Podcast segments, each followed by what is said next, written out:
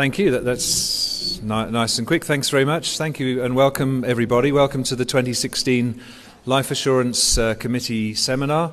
Uh, well, the Joburg leg of that at any rate. Uh, welcome to you all. Um, I think we've got uh, the Life Assurance Committee works pretty hard to bring you a really good CPD opportunity every year, uh, um, uh, in addition to the, the regular sessionals that we, uh, uh that we run. And uh, I think we've got a, a, really great program for you today.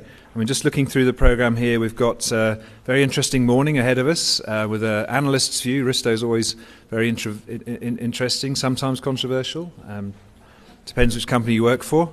Um, and then we've got Brian, who's obviously a really interesting speaker, and really looking forward to hearing what, what Brian's got to say uh, looking at the economy, and uh, I guess, Brian, you'll touch on prospects for interest rates and downgrades and all the other things that uh, will impact our lives as life assurance actuaries. Um, and then we've got some, some gold dust for you, um, some professionalism CPD, um, an hour and a half. I don't expect to see too many empty seats during, during that session. Uh, so yeah, please um, stay along and engage in that. Uh, you need to engage to get the CPD. And uh, after lunch, again, we've got some interesting things, sort of non traditional things for you. So we've got a session, a panel discussion on closed books and some of the challenges that uh, they pose. And I guess, you know, given the maturity of the life assurance industry on average, it's uh, an issue that probably affects more of us than, than it doesn't uh, affect. So that'll be interesting. And then we, we've sort of steered away from SAM. I guess many of us are over SAMmed by now. And uh, I guess we're just desperate for it to be business as usual rather than uh, parallel running and uh, so the sooner we get that going, the better. Um, but so uh, rather than talking about SAM, we've got a, a, session on what it might be like to be regulated uh, under a Twin Peaks environment with the SARB as your regulator.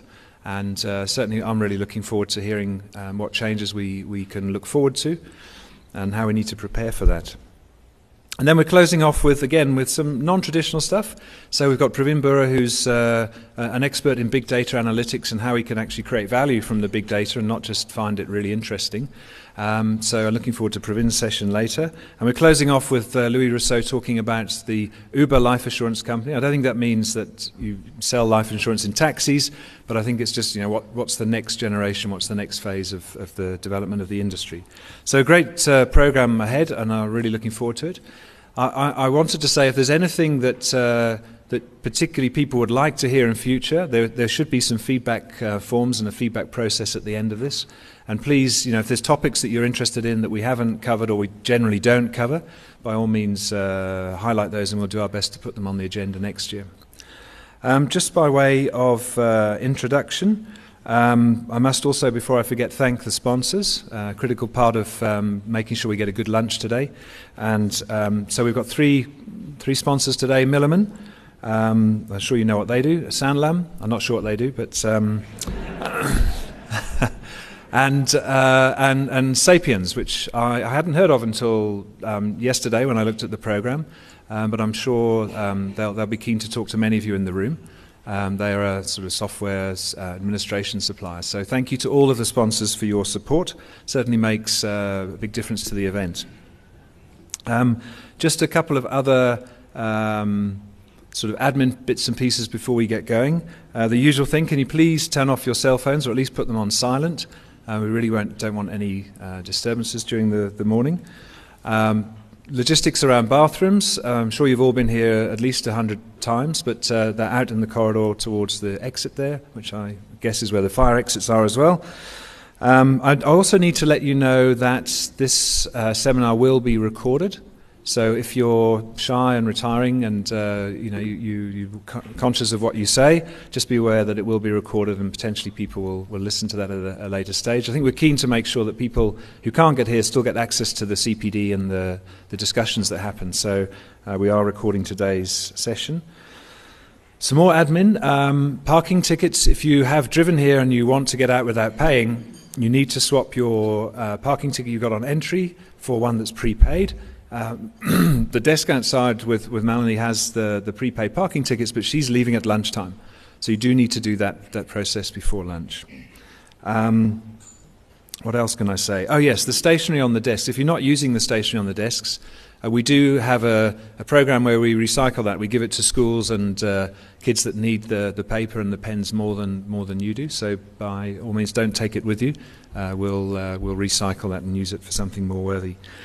Um, I should also say now, um, in case I forget later, uh, a big thanks to Nikki Patchett, who is really the energy behind organising this um, pulling the speakers together, um, herding the cats, and doing the things it takes to get one of these events going. So thanks, Nikki, wherever you are. I'm sure you're there. there I can see you.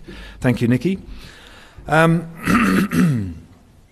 Um, right, what else uh, do I need to tell you? I, I think that's pretty much it. Um, I know you didn't pay to come and hear me, you paid to hear the speakers, so I won't keep you too long.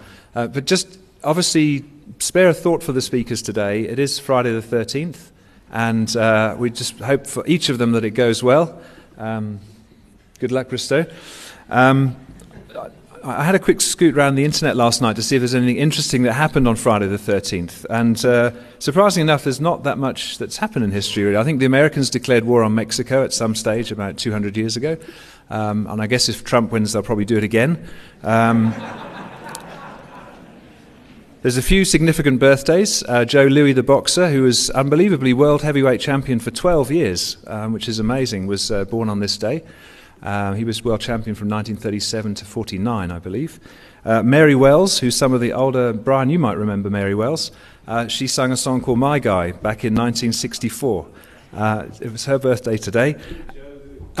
you remember Joe Louis? I'm, I'm, sure you don't. But, and then Stevie Wonder is 66 today, so um, if he was here, I guess he'd be singing his signature tune, uh, Happy Birthday. But uh, other things, I, I, looked at the insurance um, claims. Is Friday the 13th really a risky day for insurers? And uh, quite con- contradictory evidence. So in the UK, the medical journal, the British Medical Journal, uh, published an article in 1993 saying that there were statistically more, many more claims and incidents that happened on a Friday the 13th um, which, which is an interesting uh, thought. However, in Holland, the Dutch take these things rather more seriously. So in, in Holland or in, in the Netherlands, um, Friday the 13th has a significantly lower incident of uh, motor accidents. I think the Dutch are sort of taking precautions on Friday the 13th. So, um, so anyway, for all of those of you driving home, good. anyway, so um, without any further ado, uh, let, let me press on and introduce Risto.